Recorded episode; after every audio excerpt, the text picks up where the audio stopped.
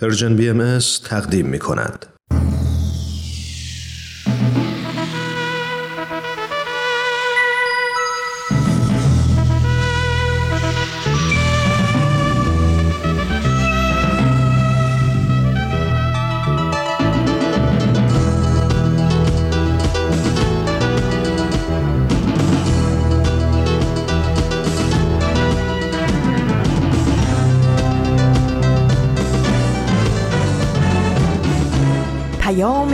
دوست برنامه ای برای تفاهم و پیوند دلها.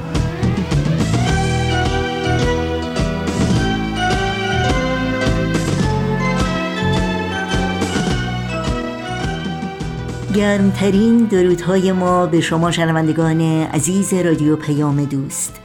در هر شهر و دیار این گیتی پهناور که با برنامه های امروز ما همراه هستید تندرستی ایمنی و بهروزی براتون آرزو داریم و امیدواریم اوقات خوب و پر امیدی رو سپری کنیم.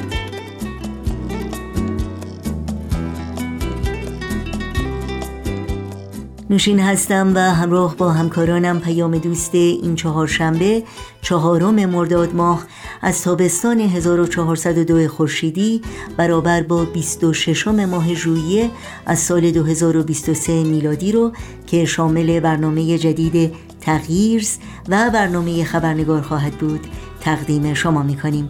امیدواریم همراه باشید.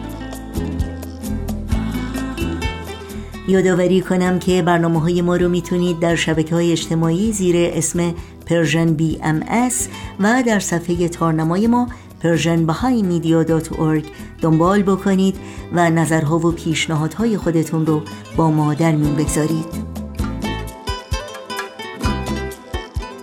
و اگر در صفحه نخست همین وبسایت در قسمت ثبت نام در خبرنامه email address خودتون رو وارد بکنید اول هر ماه خبرنامه سرویس رسانه فارسی بهایی رو دریافت خواهید کرد و در جریان تازه ترین های این رسانه قرار خواهید گرفت. این صدا صدای رادیو پیام دوست با برنامه های امروز با ما همراه باشید.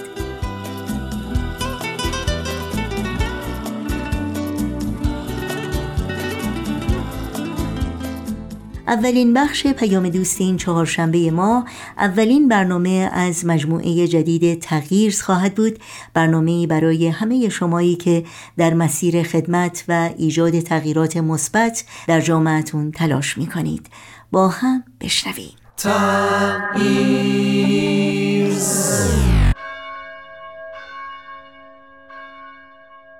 سلام. من سارا هستم. به تغییر خوش آمدید. در تغییر با هم به نقاط مختلفی از دنیا سر می‌زنیم. در تغییر درباره گروه ها و افرادی صحبت می کنیم که در شرایط جغرافیایی و فرهنگی متفاوتی زندگی می کنند ولی همگی یک ویژگی مشترک دارند. اونها در جهت تغییر جامعه اطرافشون قدم های مؤثری برداشتند. از خودمون پرسیدیم چطور میشه هر کدوم از ما با وجود محدودیت ها و مشکلات برای ساختن جامعهمون سهمی داشته باشیم.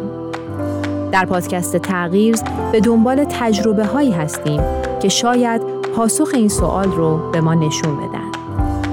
اینجا در تغییر در هر چند اپیزود یکی از این روایات رو برای شما میگیم و اول از همه هم از کشور خودمون شروع می‌کنیم.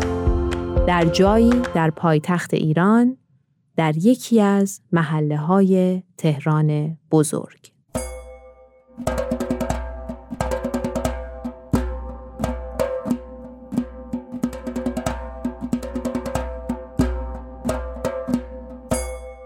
در سال 1376 شمسی در محله 13 آبان تهران مؤسسه پژوهشی کودکان دنیا پروژه‌ای رو شروع کرد. این مؤسسه که سال 73 تأسیس شده با هدف کمک به زندگی سالم و شایسته برای کودکان خردسال فعالیت‌های فرهنگی و آموزشی انجام میده. آثاری رو منتشر کرده و جوایزی دریافت کرده و برای برخی از اونها مثل جایزه فرهنگ صلح یونسکو کاندیدا شده. آقای یوسفی نویسنده کتاب آموزش انسان را آزاد می سازد، مدیر این مؤسسه هستند. ایشون در این کتاب جزئیات این پروژه رو روایت می کنند.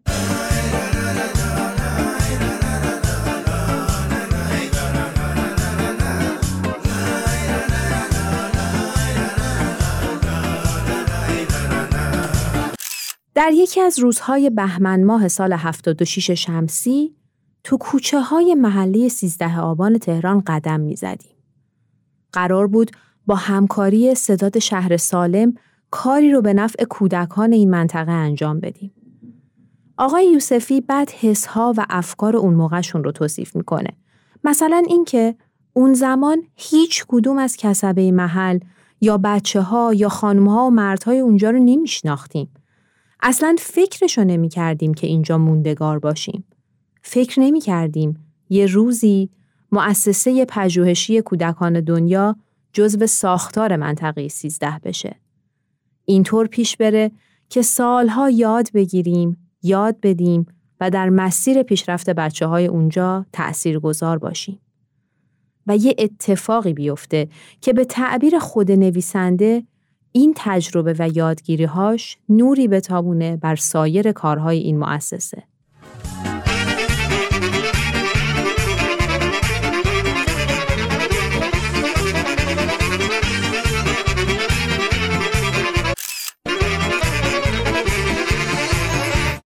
محله سیزده آبان کجاست؟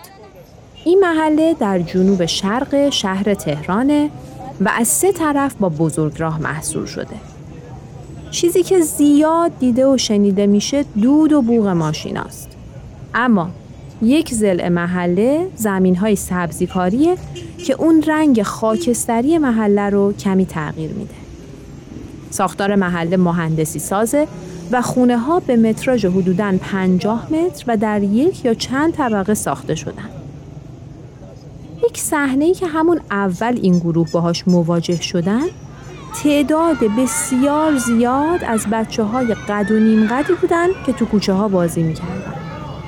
چون متراژ خونه ها پایین بود و هر ساختمونی هم چندین طبقه بود مامانه از خداشون بود بچه ها صبح و شب تو کوچه باشن و خونه خلوت و آروم باشه. یه بررسی کردن حدس می‌زنید متوجه چی شدن؟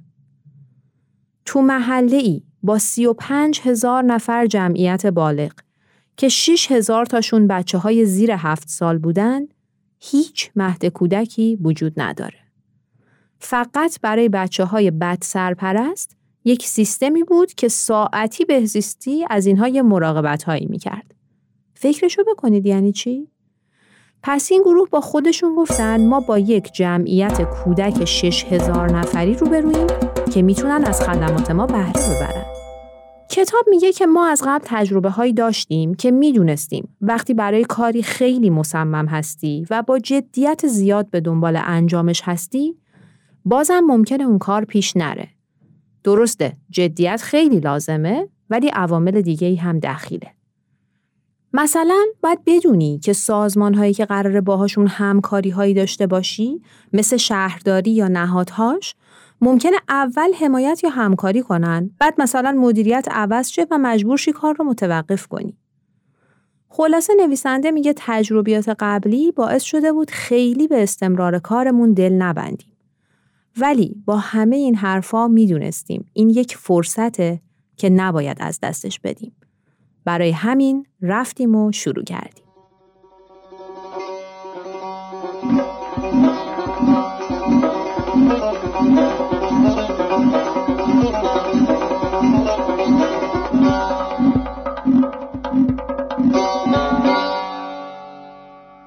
اولین فکرشون این بود که خب می‌تونن یه مهد کودک را بندازن.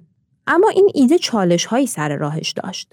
مثلا اینکه ساختمون یک مهد کودک مگه چند تا بچه رو می‌تونه تو خودش جا بده چون ساختمون های این محله هم که گفتیم ابعاد کوچیکی داشتن چند تا از این ساختمون ها لازمه تا بشه شاید نهایتا یک دهم این جمعیت زیر هفت سال رو پوشش داد پس فکر کردن دنبال راههایی باشن که بتونن شرایط بهتری برای بیشترین تعداد ممکن فراهم کنند یکی از کارهای جالبی که کردن این بود که تحقیق کردن ببینن در دنیا برای شرایط مشابه چه تجربیاتی ساخته شده. تجربه هایی پیدا کردند و شروع کردن به مطالعه اونها. مثلا تجربیاتی از اسپانیا و هلند گرفته تا ترکیه، پاکستان، هند و بنگلادش. وقتی این تجربیات رو خوندن متوجه شدن چند موضوع هست که باید اونا رو اصل قرار بدن. مثلا اینکه در مناطق پرجمعیت که بچه ها تا حالا از هر برنامه آموزشی محروم بودند، شکل کلاسیک مهدهای کودک کارایی نداره. یا مثلا اینکه برنامه ها باید بر اساس شرایط منطقه منعطف باشه و این انعطاف هم باید از سمت مربیان ایجاد بشه. یا یه اصل دیگه این که باید هزینه این آموزش رو برای خانواده ها به حد اقل ممکن رسوند و میشه این کار رو با جلب مشارکت گروه های مختلف انجام داد. حالا بر اساس فهم جدید از ماهیت برنامه ایده ای شبیه یکی از تجربه هایی که مطالعه کرده بودند به ذهنشون رسید. ایده مهدهای سیار.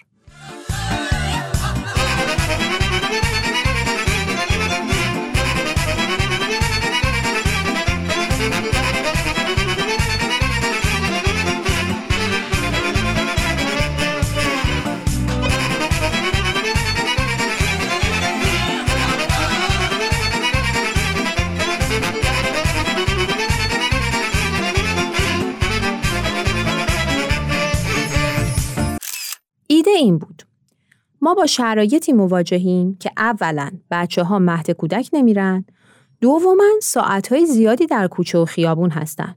خب پس چیکار کنیم؟ ما میریم سراغشون. اگر در منطقه امکانش نیست ساختمونی رو برای مهد تجهیز کنیم، به جاش ما میایم از امکانات منطقه استفاده می‌کنیم و فضاهای جدید خلق می‌کنیم. یعنی مثلا مکانهای ثابت یا غیر ثابتی رو مشخص می‌کنیم و معلمهایی پیدا می‌کنیم که با مقداری امکانات آموزشی به این مکانها برن و کار رو با بچه ها شروع کنن. قبل اینکه این ایده و طرح بتونه اجرا بشه یک کار دیگه لازم بود. اونم مجاب کردن یک سازمان دولتی به اسم ستاد شهر سالم برای پذیرش این طرح بود. این ستاد یکی از الگوهای جهانی برای کمک به زندگی سالم شهروندان یک منطقه هست و با سازمان بهداشت جهانی همکاری می‌کنه. سال 1375 شمسی در ایران زیر نظر شهرداری تهران کارش رو شروع کرده. اگر خواستید راجع به این سازمان بیشتر بدونید به لینکی که در توضیحات گذاشتم سری بزنید.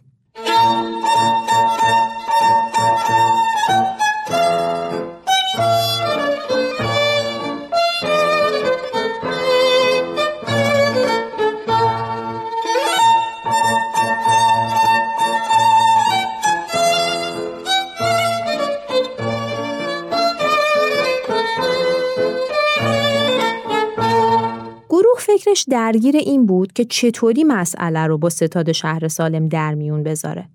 آیا یک سازمان دولتی جسارت مشارکت تو همچین طرحی رو داره؟ حاضر در شکل گیریش کمک کنه؟ با این سوالاتی که تو ذهنشون داشتن رفتن و ایده رو مطرح کردن. در نهایت ناباوری مسئول مربوطه در جواب خیلی ساده گفت قبول. از کی آماده هستید طرح اجرا کنید؟ این حمایت و همراهی شروع خوبی بود برای یک حرکت نو در مسیر آموزش در جامعه ایران.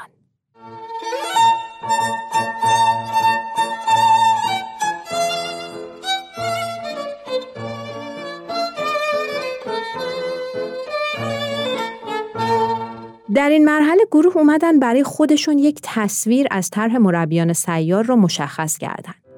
تعدادی مربی که هر روز تو کوچه ها با بچه ها کار می‌کنن هر مربی یک کیف داره که توش وسایل کار با بچه ها هست مربی ها ساعت های مشخص به کوچه ها میان و بعد از دو سه ساعت محل رو ترک می‌کنن و در طی هفته و ماه مجموعه از برنامه های آموزشی در اختیار کودکان قرار می‌گیره. با تجسم این تصویر نیازهاشون هم مشخص شد. مثلا باید مربی پیدا می‌کردن، کوچه ها را مشخص می‌کردن، وسایل آموزشی رو تهیه می‌کردن و محتوای آموزشی رو آماده می‌کردن.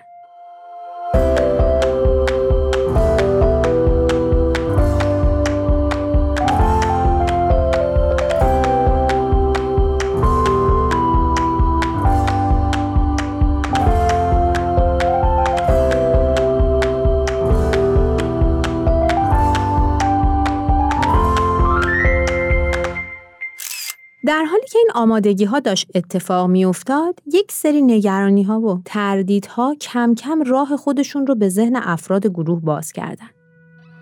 مثلا اینکه میشه تو این کوچه ها امنیت این مربی رو تضمین کرد؟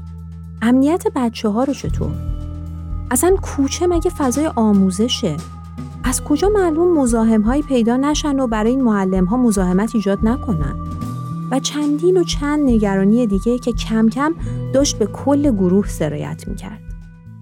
اما از طرف دیگه این گروه انگیزه و شوق خیلی قوی برای آموزش کودکان داشت که به مراتب قوی تر از همه ترس ها و تردیدها بود.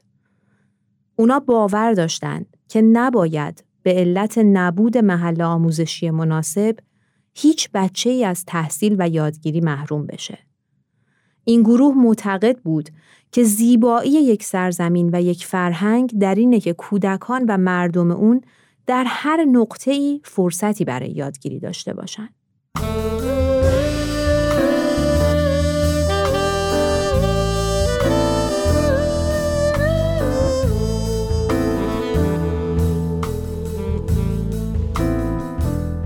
در ادامه کتاب می‌خونیم که چطور گروه با این سوالات و نگرانی ها مواجه شد و چطور تونست به هر کدوم از نیازها پاسخی بده و نهایتا تر آغاز شد. در اپیزود بعدی درباره ادامه این تجربه براتون خواهم گفت. خب رفقا این اولین قسمت از پادکست تغییر و من سارا در اینجا براتون از تجربیات گروههایی از سراسر سر دنیا که تونستن تغییری در محیط اطراف خودشون ایجاد کنن روایت می‌کنم.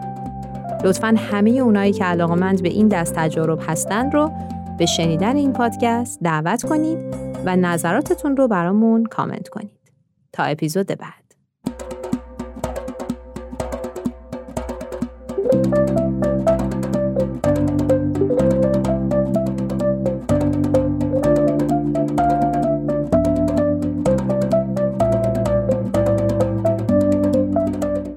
امیدوارم شما شنوندگان عزیز از همراهی با اولین بخش مجموعه جدید تغییرز که از رادیو پیام دوست تقدیم شد لذت بردید. این برنامه و البته همه برنامه های ما در شبکه های اجتماعی فیسبوک، یوتیوب، SoundCloud، اینستاگرام و تلگرام زیر اسم BMS در دسترس شماست. آدرس تماس با ما در کانال تلگرام هست at persianbms underscore contact. در ادامه برنامه های امروز رادیو پیام دوست با هم به قطعی موسیقی گوش کنیم. زمان گر بزنم آتشم به خرمن عمر. بگو بسوز که بر من به برگ آهی نیست مباش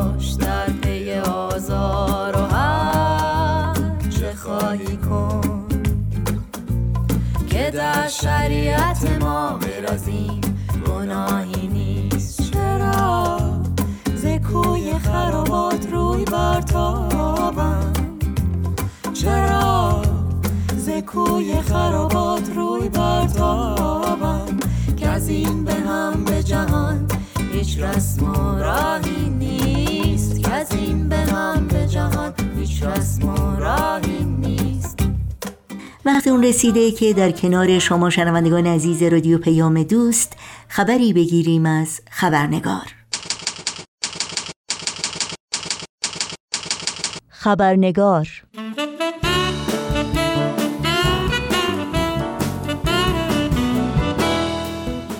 ده بانوی ایرانی که چهل سال پیش به خاطر پایداری بر ایمانشان به آین بهایی به دست مقامات جمهوری اسلامی در میدان چوگان شیراز به دار آویخته شدند چه کسانی بودند؟ در ادامه گفتگو با خبرنگار خانم روحی جهانپور از تجربه های زندان و از همبندانش می‌گوید. از زندگی معمولی و در این حال استثنایی این زنان و دختران جوان می‌گوید که حکایت صداقت، شجاعت و شهامت و جانفشانی آنها در حالی که عاشق زندگی و سرشار از شور و شوق خدمت به عالم انسانی بودند بدون شک زبان زده جاودانه تاریخ و الهام بخش نسل های امروز و فردا خواهد بود. نوشین آگاهی هستم و ضمن خوش آمد به شما همراهان عزیز خبرنگار برنامه این چهارشنبه رو تقدیم می کنم در ادامه گفتگوهای خبرنگار در ارتباط با کمپین هشتگ داستان ما یکیست هفته گذشته گفتگوی را آغاز کردیم با خانم روحی جهانپور از دوستان نزدیک و همبندان ده بانوی بهایی که چهل سال پیش در شهر شیراز به دار آویخته شدند. شما رو به شنیدن بخش دوم این گفتگو دعوت می کنم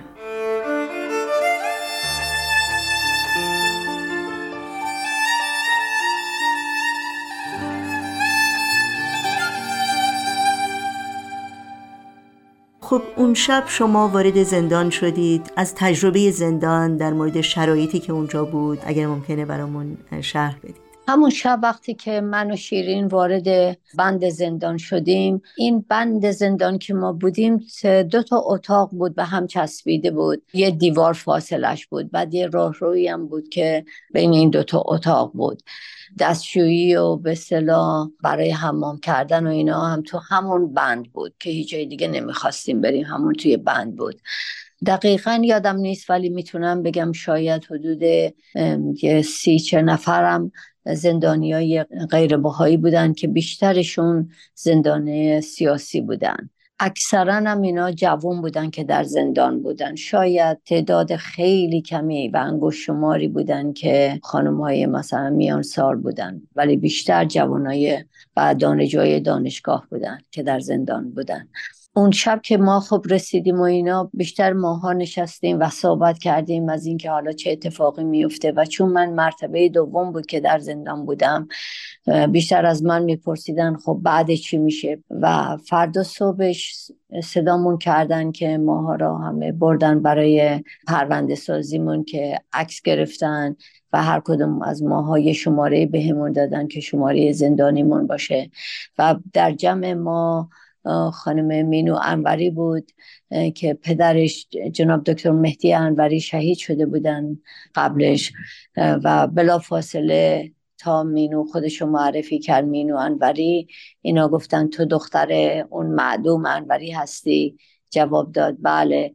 و بعد مینو رو از همونجا بعدش بردن به سلول انفرادی که حدود یه سه هفته ای تقریبا ایشون رو در سلول انفرادی نگه داشتن و بعدا آمدن بعد از اینکه این پرونده بر ما تشکیل شد اینا شروع کردن به بازجویی ها بعضی وقتها تک تک ما رو می بردن بازجویی بعضی وقتا گروه گروه دست دسته می بردن بعضی وقتا فقط سه چهار تا از ماها رو می بردن سوالایی که ازمون می‌کردن در مورد تشکیلات باهایی بود که شما عضو چه کمیته ای بودین؟ از چه وقتی فعالیتی داشتین؟ چه کسی شما رو دعوت کرد به کمیته؟ اسم بقیه اعضای کمیته رو بدین. از خانواده هاتون اسم بنویسین. از بقیه بهایی که می‌شناسین اسم بنویسین. از بهایی که در کشور هستن. حتی خارج از کشور. که یادم میاد یک از این بچه ها پرسید دیگه چه کار به بهایی خارج از کشور دارین شما؟ که این بازجوی جوابدا ما برای اونا هم نقشه ای داریم. ولی یکی از سوالایی که مرتب از ما سوال می‌کردن این بود که آیا باهایی هستیم و آیا انکار عقیده می‌کنیم تبری می‌کنیم؟ این رو تقریبا این سوال رو مرتب از ما میپرسیدن. دقیقا چه کسانی با شما در این مرحله در این مقطع هم بند بودن هم زندانی بودن؟ در شیراز دو دفعه حمله به اصطلاح جمعی کردن به خانه ها یکی در ماه اکتبر 1982 بود که حدودا منزل شاید نزدیک صد نفر باهایی رفتن و اون شب هر کسی که خونه بود دستگیر شد. در ماه اکتبر 1982 مونا محمود نژاد و پدرش دستگیر شدن. سیمین صابری زرین مقیمی اختر ثابت خانم یلدایی و خانم زایرپور که اسمشون جز این ده نفر خانم نیست ولی اولین خانمی بودن که با همین پدر مونا و یک نفر دیگر در ماه مارچ به شهادت رسیدن. اینا در ماه اکتبر دستگیر شده بودن. در ماه نوامبر 1982 که یک ماه بعدتر میشه خود من با شیرین داروند با محشید نیرومند با خانم اشراقی و شوهرشون جناب اشراقی و رویا اشراقی دستگیر شدیم و یه تعداد دیگه از خانمای دیگه هم همینطور مثلا مینو انوری فرش انوری خانم رویزادگان و حقیقت جو اینا بودن و یه عده از آقایون البته اونا هم گرفتار شده بودن. حالا وقتی که ما وارد زندان شدیم در ماه نوامبر اونهایی که در ماه اکتبر دستگیر شده بودن اول همه رو می‌برن زندانی به اسم زندان سپاه. و اون گروه اول هم همینطور اول برده بودنشون زندان سپاه. ولی شبی که ما رو دستگیر کردن در ماه نوام اینا رو از زندان سپاه منتقل کرده بودن به زندان عادل آباد. در نتیجه ما وقتی وارد زندان سپاه شدیم اون شب دیگه اونا از گروه اول هر کسی دستگیر شده بود در زندان سپاه نبودن که البته بعدا دیدیم خانم گلدایی و خانم زائرپور و خانم روحانی و خانم مابارگا اینا رو به زندان عادل آباد منتقل نکرده بودن در سلول انفرادی اینا رو نگه داشته بودن. در نتیجه ما در زندان سپاه با گروه اول رابطه ای نداشتیم. ولی بعدا که ماها را منتقل کردن به زندان عادل آباد در زندان عادل آباد همه با هم بودیم از جمله با این ده تا خانمی که شهید شدن. بنابراین از این ده تا خانم شهید چند نفرشون در همون ماه نوام در زندان با هم بودیم و چند نفرشون در ماه اکتبر دستگیر شده بودن اونا در زندان عادل آباد بودن که بعدا همه با هم دیگه ملحق شدیم در زندان عادل آباد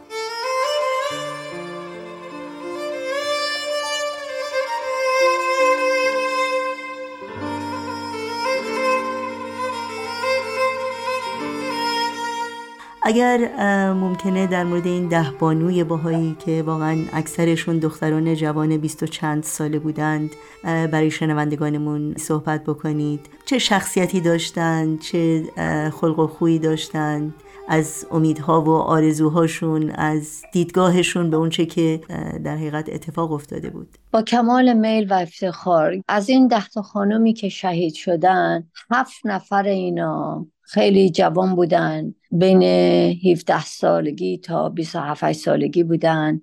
یکی از اونا دوست خیلی خیلی نزدیک و صمیمی خودم بود شیرین دالوند. شیرین در رشته جامعه شناسی فارغ تحصیل شده بود در دانشگاه شیراز. و خیلی تزی که نوشته بود در مورد اعتیاد و معتادین بود و انقدر این تزش رو خوب نوشته بود که ما یه روز در خیابان یکی از اساتید دانشگاه رو دیدیم و ایشون رو کرد به و گفت که ما هنوز از تز تو داریم استفاده می‌کنیم و خوشحالیم که اینو تو نوشتی و چقدر عالی بوده. شیرین خیلی آروم بود خیلی مهربان بود خیلی قلب حساس و رعوفی داشت. یکی از خاطرات اولیه‌ای که دارم از شیرین بعد از همین انقلاب اسلامی که شده بود چون ما دیگه نمی‌تونیم در شیراز جلسات مثل قبل رو داشته باشیم که تعداد زیاد بتونیم دور هم جمع بشیم. و یه شب داشتیم به یه رادیو گوش می‌دادیم. رادیوی خارجی بود البته خیلی آروم تو اتاق من. و دیدیم که این رادیو داشت یه دفعه اعلان کرد که یه کنفرانسی در مونترال کانادا باهایا داشتن. چندین هزار نفر از سراسر کشورهای مختلف شرکت کرده بودن و توضیح می‌دادن که این کنفرانس چقدر خوب بوده. و من و شیرین وقتی که این خبر رو شنیدیم بی اختیار شروع کردیم گریه کردن. گریه خوشحالی که چقدر خوبه که بقیه باهایی ها خارج از کشور آزادن که در این کنفرانس های بزرگ بتونن شرکت کنن و دور هم باشن. یکی از خاطرات درناکی هم که من و شیرین با هم داشتیم قبل از که دستگیر بشیم روزی بود که شنیده بودیم که می‌خوان برن و بیت مبارک شیراز و خانه حضرت با مبشر دیانت باهای کاملا خراب کنن. که وقتی که رفتیم دیدیم چطور اینا بلدوزر آوردن و کاملا این منظر رو خراب کردن. وقتی که ما برگشتیم همین که توی ماشین نشستیم که بریم خونه دوتامون به شدت گریه می‌کردیم تا یه مدتی و چقدر واقعا باعث تأثیر و غم جامعه باهای دنیا بود که اینا این منظر رو خراب کردن. وقتی هم که در زندان بودیم روزهایی که ملاقاتی داشتیم خیلی برای شیرین سخت بود. برای اینکه خانوادهش در شیراز نبودن. و تنها ملاقاتی که داشت ما مادر بزرگش بود که می اومد دیدنش. البته گاهی مامان منم می اومدن احوالش می پرسیدن و این ملاقات ها اینطوری بود که می رفتیم پشت یک شیشه بود مثل پنجره و با گوشی تلفن با هم حرف می زدیم بعضی وقتا هم بود که اصلا گوشی تلفن وصل نبود. همینطور با اشاره دست و اینا با هم صحبت می کردیم و یکی از این روزا که شیرین آمده بود متوجه شد که این مادر بزرگش براش یه حوله نو آورده بود و یه بلوز شلوار نو گرفته بود. نزدیک تولدش بود. وقتی که توی زندان این بستر رو باز کرد خیلی به گریه افتاد و گفت که من نمی‌دونم این مادر بزرگ من اصلا یادش بوده که این تولد من هست یا نه. و خیلی اون روز در زندان خیلی یاد خانوادهش می‌کرد یاد خاطرات گذشتش بود. شب که شد خیلی بی حوصله بود و گفت می‌خوام بخوابم. گرفت خوابید ولی بعد یه مدتی بعد یک دفعه بلند شد با شدت گریه کردن که من مادرم رو توی خواب دیدم. روحی مامانم بود مامانم بود. دیدم مامانم توی خواب. و دیگه تا مدت ها هر دو با هم دیگه گریه کردیم که این چقدر احساس دلتنگی می‌کرد برای خانوادهش و یکی از سوالاتی که مرتب در زندان از ما میپرسیدن این بود که آیا حاضرین دست از عقیده خودتون بردارین؟ و تبری کنین انکار عقیده بکنین. یا شفاهن از ما میپرسیدن یا کتبن و ما البته مرتب جواب می‌دادیم ما باهایی هستیم و ما به هیچ وجه تبری نمی کنیم باز یه روز که این شیرین رفته بود برای بازجویی همین که برگشت این دو تا دست منو تو دستش گرفت گفت روحی روحی این دو مرتبه این بازجوی از منی سوالو کرد.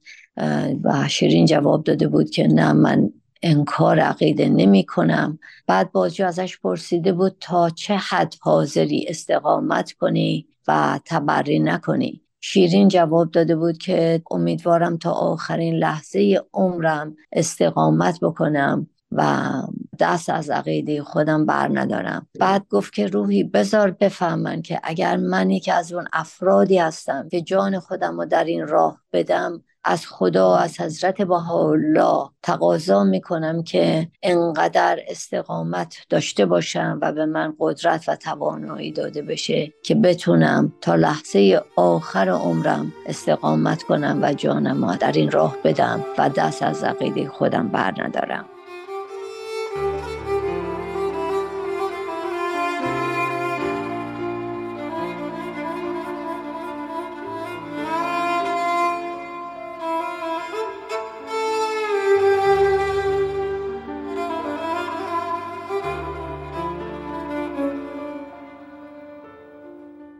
دوست بسیار عزیز دیگه که داشتم محشید نیرومند بود. محشید عزیز رو من از هم دانشگاه میشناختم. حتی ما ساختمونمون یکی بود. اون رشته فیزیک بود من رشته شیمی بودم. گاهی هم دیگر رو می‌دیدیم. و البته در جلسات دانشجویی با هم بودیم و بعضی از این کمیته های جوانان یا کلاس های دیگه که بود با هم دیگه دوست بودیم و همدیگر رو میشناختیم. محشید خیلی خیلی مهربون بود خیلی با محبت بود. و من یادم میاد که توی زندان این محشید غذاشو حتی با من قسمت می‌کرد. یعنی به من می‌گفت که تو بیشتر باید غذا بخوری روحی تو خیلی لاغر هستی. و باید بیشتر غذا بخوری که بتونی این شلاق هایی که احتمال داشت ما رو شکنجه بکنن و بزنن آمادگی داشته باشی. محشید خیلی تمیز بود خیلی مرتب بود و من یادم میاد که روز اولی که در زندان بودیم آمدن به ما گفتن که ما باهایی ها هم باید در کارهایی که در زندان در بند زندان قرار بود انجام بشه شرکت کنیم مثلا مثل شستن ظرفا تمیز کردن دستشویی ها جارو کردن و محشید بلا فاصله گفت که من من حاضرم برم ظرفا رو بشورم و خیالم راحت باشه که این ظرفا تمیز شسته شده. ولی همون روز اول که رفت بلا فاصله برگشت و خیلی ناراحت بود. اش تو چشما جمع شده بود و می‌گفت که به من گفتن تو نجس هستی تو اجازه نداری ظرف بشوری. البته بهش گفتن خیلی بخوای ظرف ها رو می‌تونی صابون بزنی ولی آب ریختن روش رو اجازه نداری. و از اون موقع به بعد دیگه ما هم جدا کردن گفتن باید ظرفایی که توش غذا میخوردیم بشقابامون جدا بود لیوانامون جدا بود. حتی بندی که لباسامون رو میشستیم که بندازیم روی اون بند که خشک بشه جدا بود. حال ما رو کاملا جدا کرده بودن از بقیه زندانی ها و محشید رشته فیزیک فارغ تحصیل شده بود. در زندان اولین باری که رفته بود برای بازجویی همین که نوشته بود فارغ تحصیل رشته فیزیک. این بازجو خیلی با لحن تمسخرآمیزی شروع کرده بود این محشید رو مسخره کردن که ها ها ها. فارغ تحصیل رشته فیزیک. من بازجوی تو هستم و من حتی دیپلم دبیرستان رو ندارم و تو فارغ تحصیل فیزیک هستی. و این حقیقتا چقدر باعث تاسف هست که اینا به جایی که اجازه بدن این خانم ها یه بهایی تحصیل کرده در جامعه به خدمت جامعه باشن اینا رو زندانی کنن شکنجه بدن و بعد بکشن بعد حتی مسخره بکنن که چرا اینا تحصیل کرده هستن. توی زندانم که بودیم بعضی وقتا این شکنجه های روانی هم بود. مثلا محشید می‌گفت که یه روز بردنش وقتی که برگشت گفت این بازجو برده بودش روی تخت خوابونده بود. می‌گفت حتی چشمامو بسته بودن. نمی‌دونست کجا هست. و این دوتا پاشو روی تخت دوتا حلقه بود کرده بودن توی این حلقه و گفته بودن می‌خوایم شکنجت کنیم. اگه باهایی هستی که ما ادامه میدیم شکنجت کنیم. اگه نیستی خب تو رو آزاد می‌کنیم. و گفتن بقیه هم داریم شکنجه می‌کنیم. تصمیم تو بگیر. که بعد می‌گفت البته شکنجه نشده بود. می‌گفت یکی دیگه اومد صداش کرد یه چیزی بهش گفت و بعد این محشید و شکنجه نکردن برگشت توی بند زندان. بعد یه روز دیگه هم محشید و من توی بند بودیم بقیه این خانمای جوان و خانمار برده بودن برای بازجویی. من و محشید در بند بودیم و وقتی که اینا رو بردن ما نشستیم که دعا بخونیم. البته توی زندان ما اجازه دعا خوندن نداشتیم. ولی یک راهروی باریک تاریکی بود. که به اصطلاح کیسه پلاستیکی که لباسامون خمیر دندونمون مسواک ما اینا رو گذاشته بودیم همه زندانیا گذاشته بودن اونجا بود. من و محشید رفتیم بین این کیسه پلاستیکی نشستیم دستمون هم حتی روی دهنمون گذاشتیم و کسی متوجه ما نشه و شروع کردیم این دعای حلمن مفرج رو خوندن. شاید 500 مرتبه یا شاید بیشتر همینطور خوندیم برای این بچه ها که اون روز خیلی نگران بودیم که چه خواهد شد. و بعد که خوندیم یک مرتبه محشید گفت که یه خورده آرومتر شدم روحی آرومتر شدم و ای کاش روحی یه کسی آزاد می‌شد می‌رفت بیرون و برای بقیه تعریف می‌کرد که ماها در این زندان چه می‌کشیم چطوری اذیتمون می‌کنن و ما حتی اجازه دعا خوندن نداریم. بعد یک نگاهی به من کرد گفت من خیلی دلم می‌خواد اگر یک کسی قرار آزاد بشه تو باشی که بری این داستانها رو تعریف کنی و بگی. و خدا شاده من از لحظه ای که از این زندان آزاد شدم این حرف محشید همینطوری در ذهنم مونده و رو من خیلی اثر گذاشت. برای اینکه این حرف رو یه دفعه در زندان سپاه اون روز زد و یه دفعه در زندان عادل آباد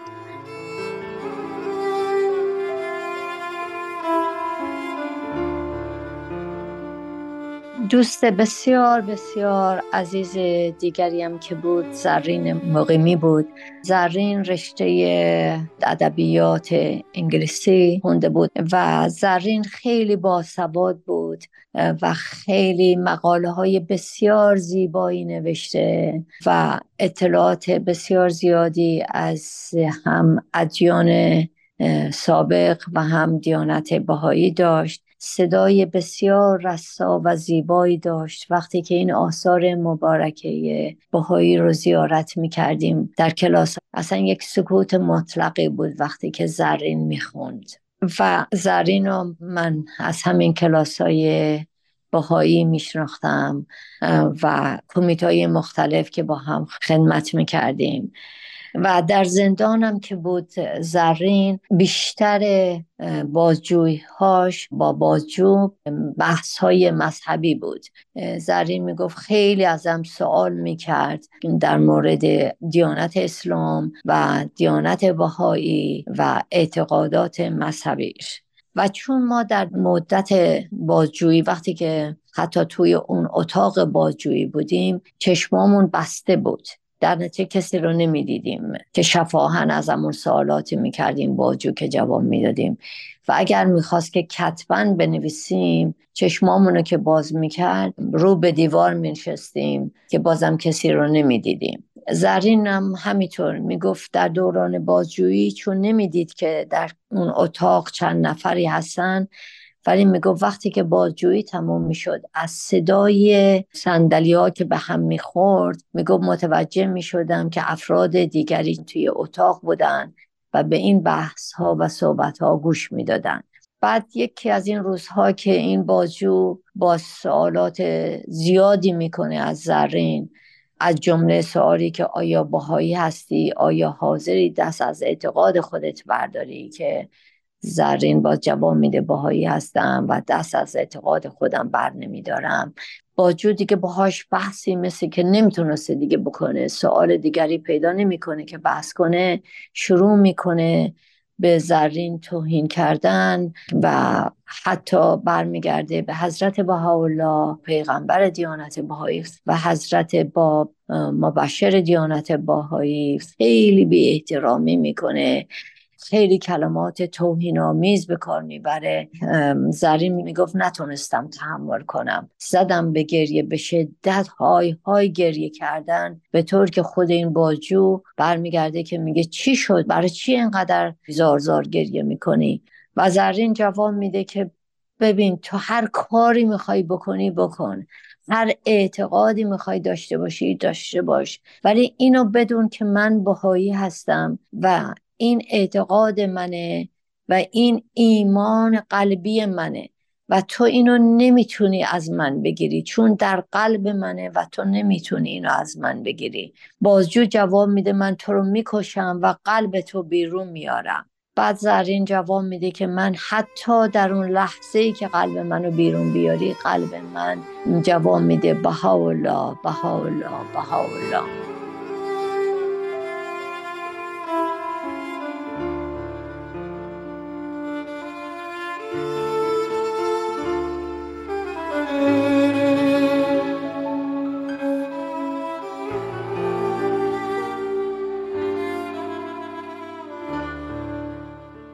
شنوندگان عزیز برای شنیدن بخش پایانی گفتگوی ما با خانم روحی جهانپور از شما دعوت می کنم هفته آینده همین روز و همین ساعت با خبرنگار همراه باشید.